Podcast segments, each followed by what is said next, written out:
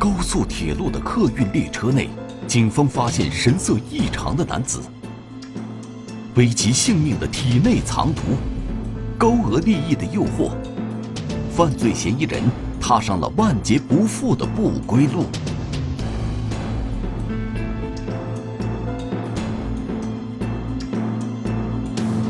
异样乘客，天网栏目即将播出。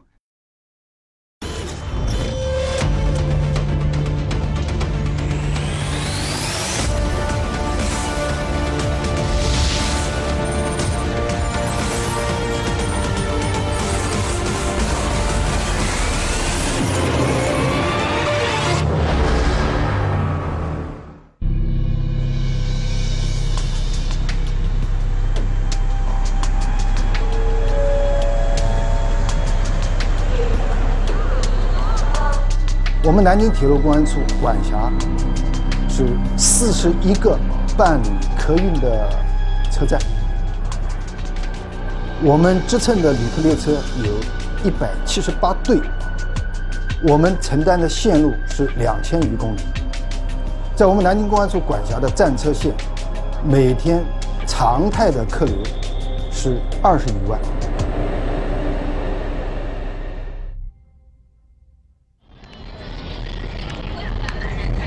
到哪里啊？你们？安庆。安庆啊？车票到了，车票有吧？我看一下车票。二零一八年九月十七号上午十时左右，我直升的列车开出，正常进行车厢里面的巡视。你们到哪边？你在安庆。你在安庆。身份证有吧？啊，身份证有吧？我看一下。行，好。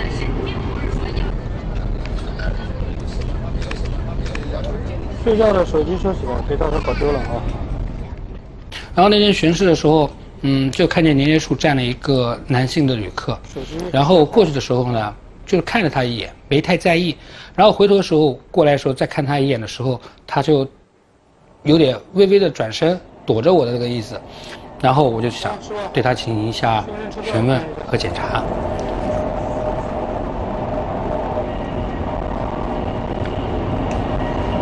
到哪里了？徐福，几个人？就我一个。就你一个？啊。江西人。啊。到徐福干嘛？老乡在那，去看老乡。啊，去看老乡是吧？啊。行李带了吗？行李就这一个小包。就这个小包。啊。来，来来，我看一下，检查一下啊，正常检查一下啊。他自称是从昆明去溆浦找老乡，然后发现他的行李很少。就带了一个小挎包，而小挎包里面也没有什么东西，手上就拿了一个手机。大晚上的，睡不着呀？不过啊，睡不着呀，就看看手机啊，玩玩手机啊。玩玩手机啊？啊。玩什么？我还能看看。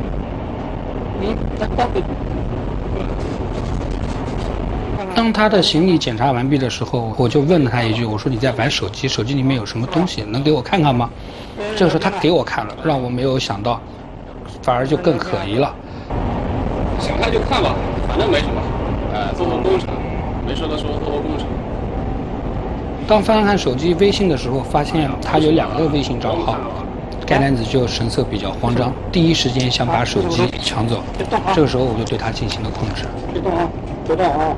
别动啊！什么东西这是？没什么啊！你不会看吗？没有。动开。通过对他聊天记录的查看，发现他们的语句中有很多的暗语，然后经过。反复的进行一个查看，我初步推断，该男子在遥控指挥另一名男子进行体内排毒。从微信聊天内容中，我掌握到了该男子进行体内排毒的地点。由于时间紧迫，我第一时间将该信息汇报给指挥中心。可以啊，对，有微信号吗？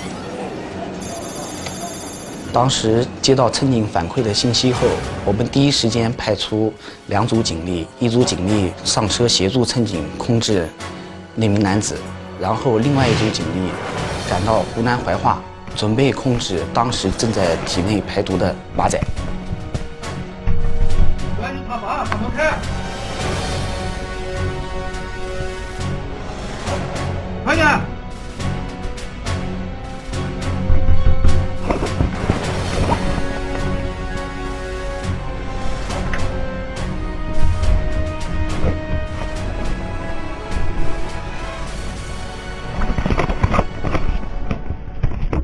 冯某呢是比较懵的，因为在他看来，他的这个包括他的上家丁某和他交代，就是不可能有警察能查到他。我们亮明身份之后，我们也是直奔主题，就立刻去锁定，就是说问他毒品在哪里，他是拒不交代。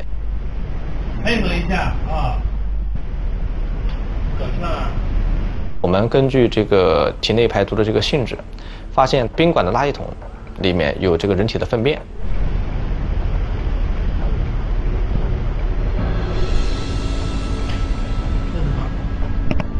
什么？这是什么？再一步进行寻找，在电视机柜子下面，就是发现了这个已经被他排出体外的，甚至包装好的这个毒品。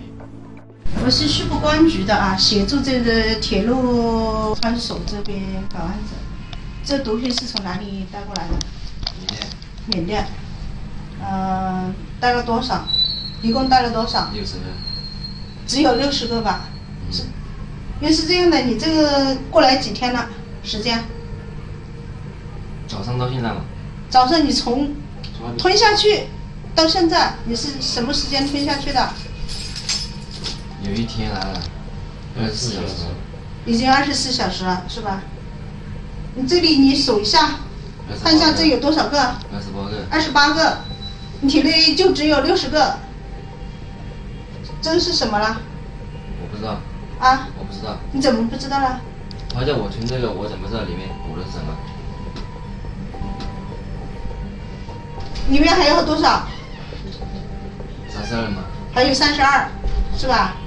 是这样的，把这个我们当着你的面封包，封包完以后，你到医院去做一个 X 光片，看里面到底有多少。这个东西呢，你必须要吃点药，便于排出来，要不然不的话，你生命会有危险的。要是这个破损的话，人体藏毒是我们所见的最极端的一种毒品运输方式，过程当中有很多不受控的因素，这些因素一旦其中一个发生作用，可能携带者自身的生命就会受到威胁。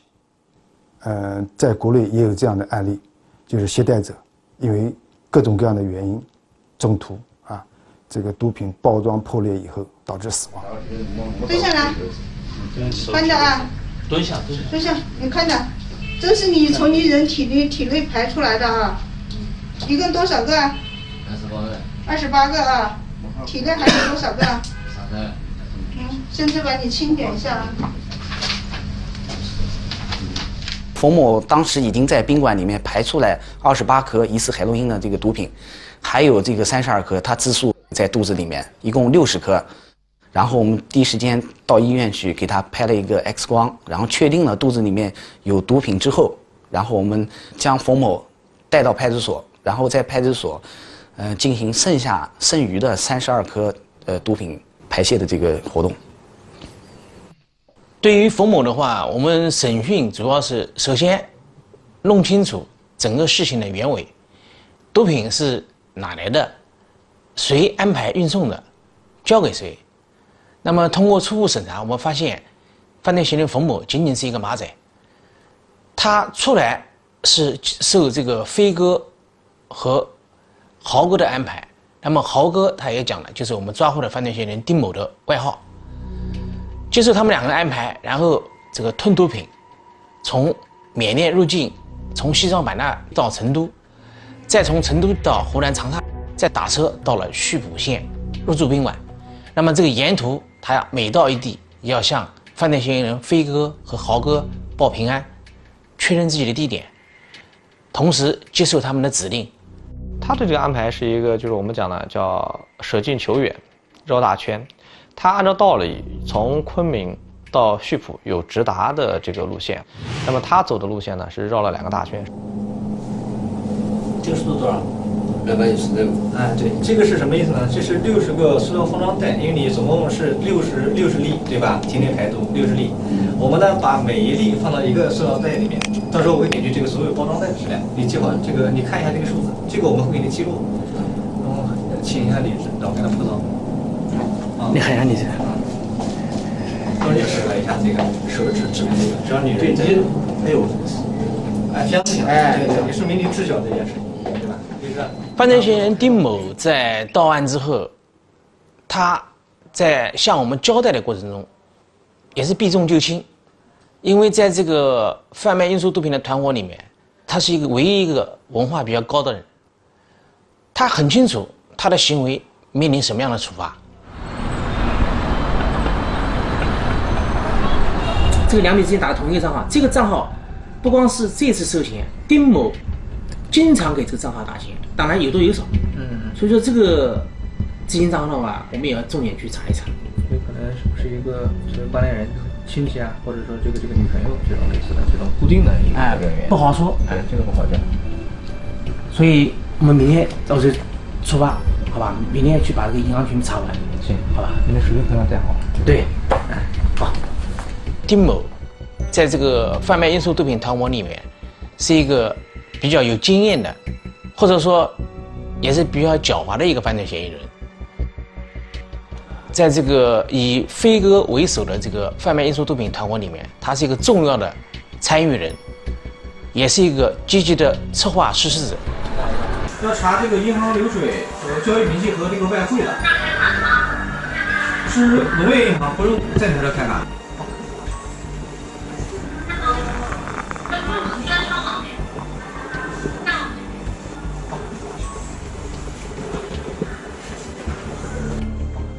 我们现在可能说更多的是依靠这个信息化版，那么我们对它的关系人、对它的轨迹、对它的一些东西进行一个关联。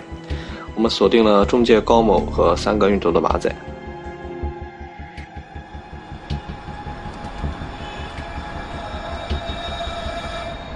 这个呢，就是我们目前在侦的这个九幺七运输毒品案这个关系网图。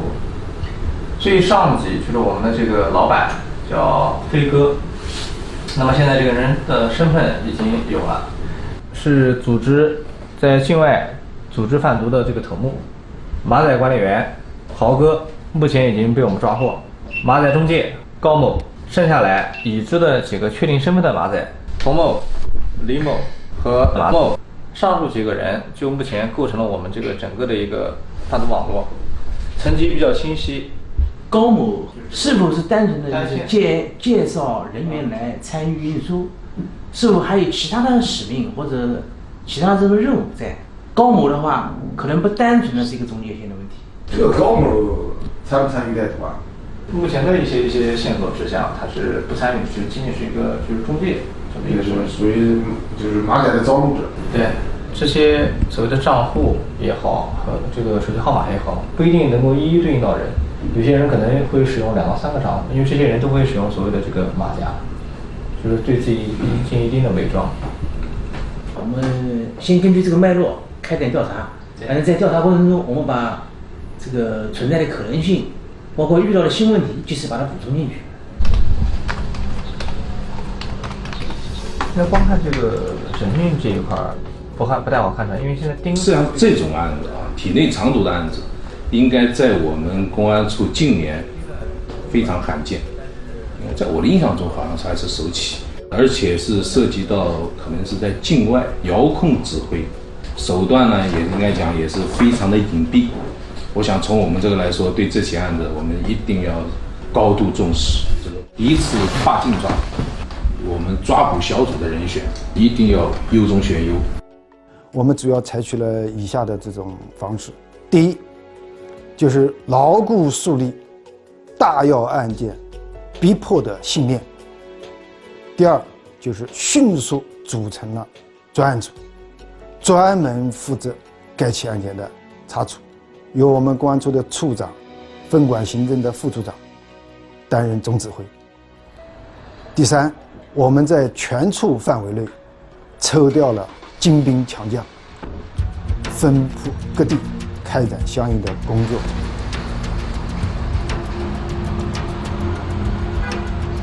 为了掌控整个犯罪团伙的犯罪事实，专案组立即派人前往云南，对犯罪嫌疑人的活动区域、住宿信息、乘车轨迹进行了布控。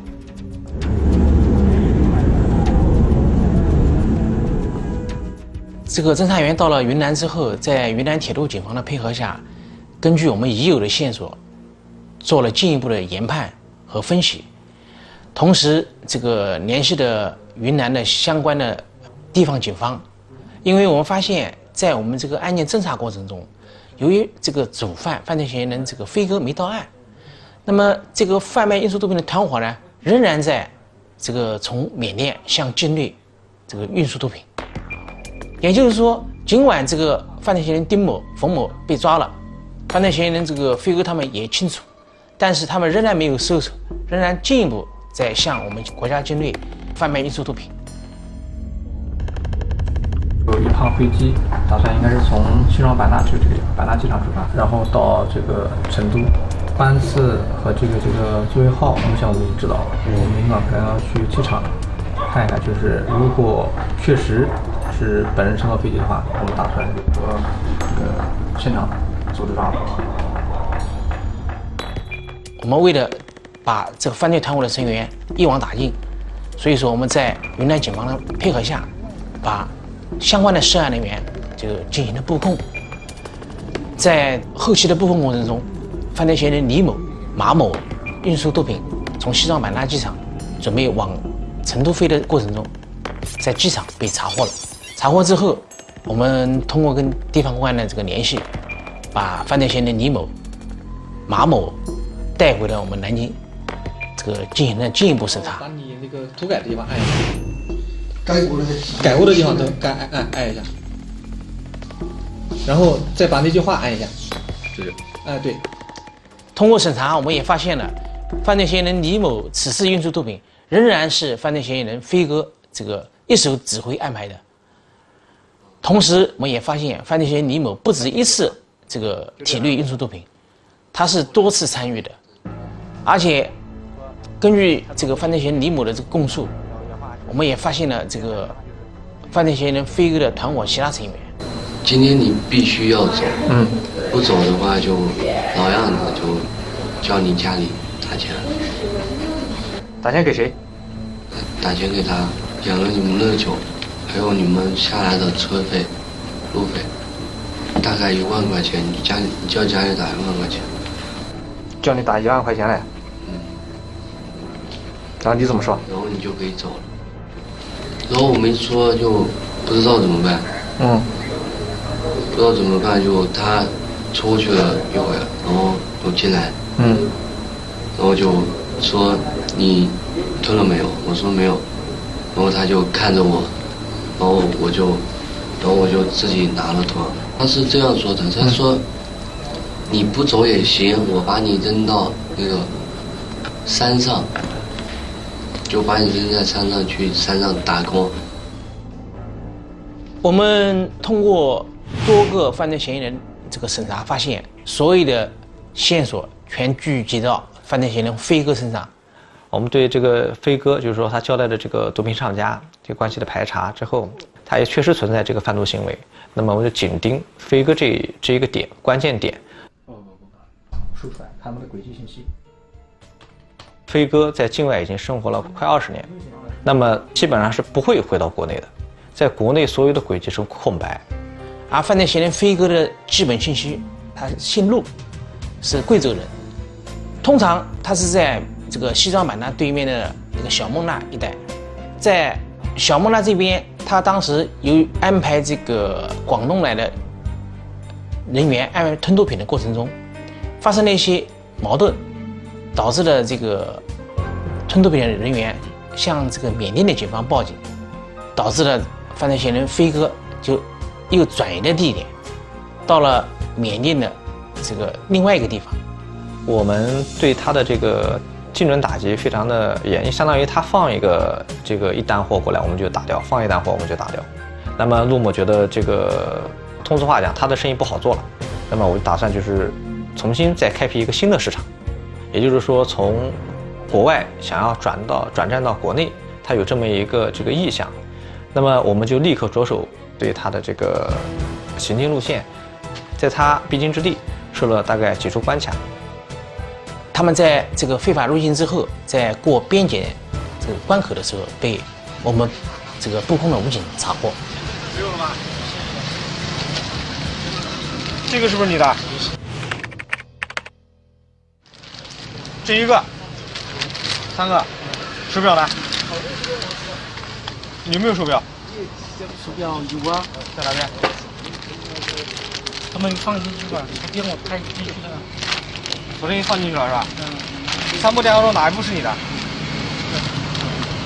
其他没有了。没有。确定好了？啊，确定好了。哪部电话是你的？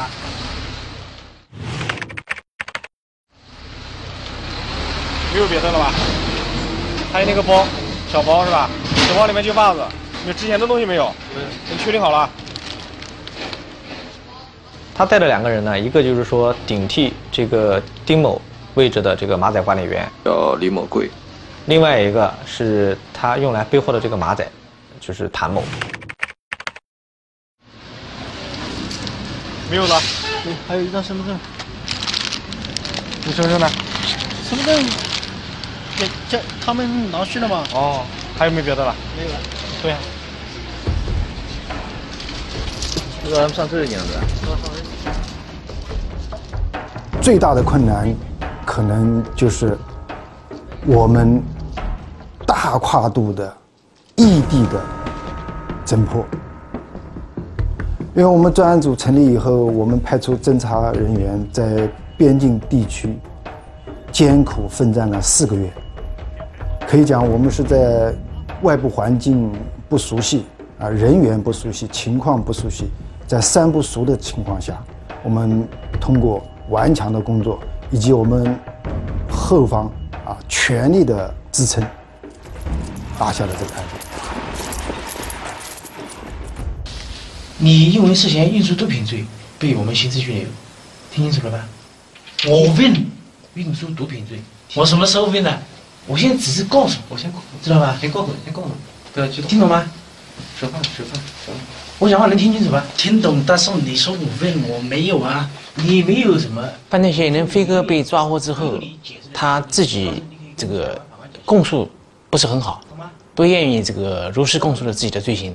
但是我们通过对犯罪嫌疑人飞哥的这个侦查，获取了其他的相关证据资料，同时对于他的同案犯的讯问，我们也发现犯罪嫌疑人飞哥这个所获取的毒品，都是从这个缅甸的这个当地的这个涉毒人员这边获取的毒品。我们在给陆某上网追逃的同时，也给高某进行了上网。那么高某呢，他是知道，因为他的朋友嘛。就我们之前也介绍了，这个冯某和一些马仔都是他的高中同学。他发现这些同学都被抓了，他很慌，因为他知道这些朋友是我自己去介绍的，我的朋友都被抓了，感觉自己就是说可能也有可能被抓。他做了一件事情，他的家是在当地开一家 KTV 的。自从感觉自己要被抓之后，他就一直在这些娱乐场所，比如说过夜，不回自己家住，从同学那边借了一张假的身份证。冒用他人证件进行上网活动，躲避侦查。知道了吗？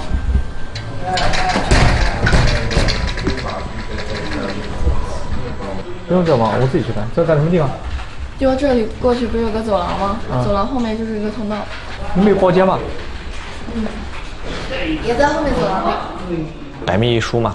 高某呢，他是一个平时喜欢玩游戏的人，跟这些娱乐场所比较熟悉。后来我们就在他经常活动一个网吧附近组织蹲守，在网吧的这个就是座位上面将他抓获了。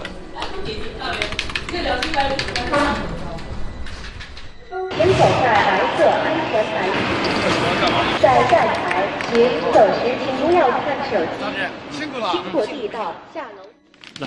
这个是那个呃，你妈妈给你写的那个信，一封信，一封信。你把那个一会儿把那个手铐给他打开，一会儿给他看一下。啊好，嗯，好吧，啊，你把手铐给他打开。